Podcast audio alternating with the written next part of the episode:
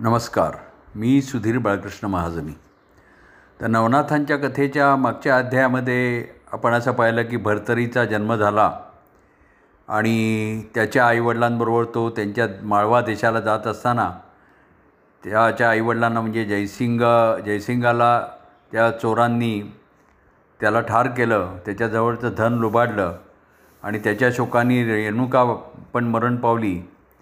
आणि मग हा भरतरी शोक करत असताना तिथे काही वंजारी आले आणि मग त्यांच्याबरोबर त्या व्यापाऱ्यांच्याबरोबर तो राहू लागला.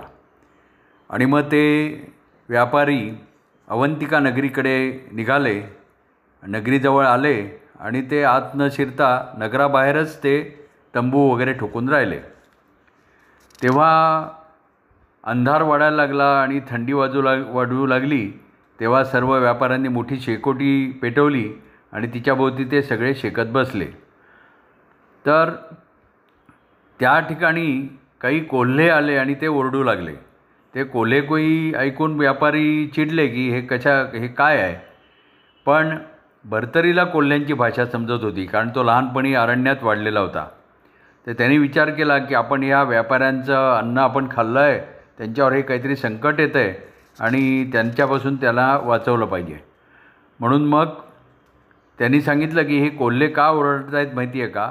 कारण आपल्यावर चोर लुटारूंची धाड येणार आहे. तेव्हा तुम्ही सावध राहा आणि सावध राहून त्यांच्याशी लढाई करा तरच वाचाल. मग व्यापाऱ्यांनी त्याचं म्हणणं ऐकलं.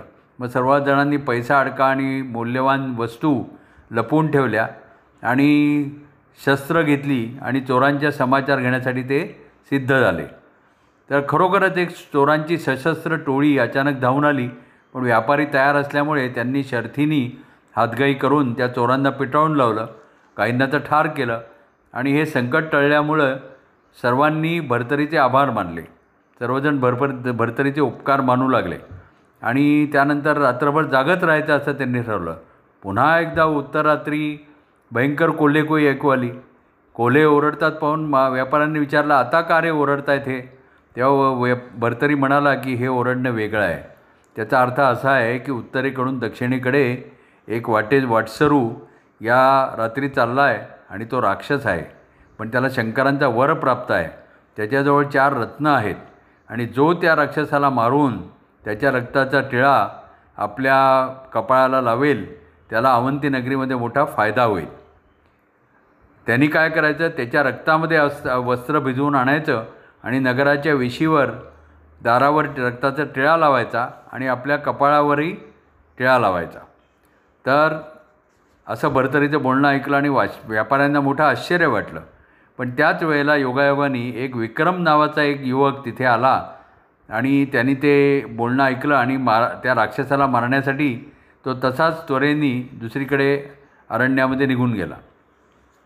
आता तो राक्षस कोण? जो उत्तरेकडून दक्षिणेकडे राक्षस चालला होता तो कोण होता? तर चित्रमा नावाचा गंधर्व पूर्वी एकदा शंकर आणि पार्वती फासे खेळत होते तिथे बसला होता. आणि त्यावेळेला दान कितीवरून किती पडलं यावरून शंकर आणि पार्वती पार्वती यांचा वाद झाला. तेव्हा त्यांनी नेव गंधर्व तिथेच बसला होता. त्याला सांगितलं की तू निवाडा कर. तर त्यांनी शंकराच्या बाजूने न्याय दिला. तेव्हा मग पार्वती संतापली. तिनं त्या गंधर्वाला शाप दिला की जा तो मृत्यूलोकामध्ये जाऊन राक्षस होऊन पडशील. तेव्हा तो शाप ऐकला आणि गंधर्वाने शंकरांचे पाय धरले. शंकर म्हणाले घाबरू नकोस. तू राक्षस झालास तरी पुढे सुरोचन गंधर्वाचा पुत्र राजा म्हणून जन्माला येईल. तो तुझ्या राक्षसी वधाचा वध करून तुला सोडवेल आणि तू परत मूळ ठिकाणी येशील. आणि याचा त्याला फायदा असा होईल त्या गंध सुरोचन गंधर्वाच्या पुत्राला असा फायदा होईल की राक्षसाचा टिळा जर त्याने आपल्या नगरद्वाराला आणि स्वतःच्या कपाळाला लावला तर त्याचं भाग्य उदयाला येईल आणि तो पृथ्वीचं वैभव भोगेल. तर हे रहस्य त्या राज राजाला भर्तरीनाथाच्या तोंडाकडून तोंडाने कळेल अशी सगळी व्यवस्था होईल. तेव्हा मग पार्वती काहीच बोलली नाही. तिनं शाप दिला होता. आता तो निस्तरण्याचं काम शंकरांनी केलं होतं. मग गंधर्वांनी आपला दिव्य देह स्वर्गलोकामध्ये ठेवून राक्षसाचा देह घेऊन तो पृथ्वीवर आला आणि त्याच राक्षसाचं वर्णन ऐकून विक्रम राजा त्याला मान मारण्यासाठी म्हणून निघून गेला. तो विक्रम अजून राजा व्हायचा होता पण तो त्याचं नाव विक्रम होतं त्या तरुणाचं. तर हा विक्रम म्हणजे कोण? तर सुरोचन गंधर्व सुरोचन नावाचा गंधर्व होता इंद्राच्या दरबारामध्ये. तर त्याचं असं रहस्य की इंद्राच्या दरबारामध्ये दरबारामध्ये एकदा अप्सरा नाच करत होत्या. आणि मेनका पण सुंदर नृत्य करत होती. सुरोचन नावाचा गंधर्व त्यावेळेला तिथे होता. त्याचं लक्ष मेनकेकडे लागून राहिलं. आणि मेनकेवर तो मोहित झाला आणि भा सगळं देहभान विसरून इंद्राच्या समोरच त्यांनी भरसभेमध्ये मेनकेला धरलं. त्याची कामवासना अनावर झाली आणि ती मेनका गडबडली. तिनं पटकन त्याचा हात झिडकारला तर त्यांनी तिला मिठीत घेतलं. आणि इंद्राला मात्र मग हा सुरोचनाचा अधिकपणा खपला नाही. त्याने त्याला शाप दिला की सुरोचना तू गाढवासारखा वागलास. जा आता मृत्यूलोकामध्ये गाढवाचाच जन्म घेऊन खुशाल वाटेल तसं वाद. मग ताबडतोब सुरोचनाचं मन ताळ्यावर आलं. त्याला फार वाईट वाटलं. तो इंद्रासमोर गयावया करू लागला. सगळी इंद्रसभा पाहत होती. मग इंद्राला त्याची दया आली. तो म्हणाला की जा रडू नकोस. मथुरा नगरीचा राजा सत्यवर्मा. त्याची कन्या आहे सत्यवती. तर तिच्याबरोबर तुझा विवाह होईल आणि तुला विक्रमादित्य नावाचा पुत्र होईल आणि मग तू भूलोकातून मोक्ष पावशील आणि परत इथे येशील.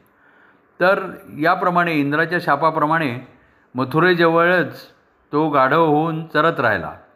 आणि त्या अरण्यामध्ये त्या नगरीतला कमट नावाचा एक कुंभार तिथे होता. त्याची गाढवं तिथेच चरण्यासाठी आली आणि त्या गाढवांबरोबर तो कुंभाराच्या घरी गेला.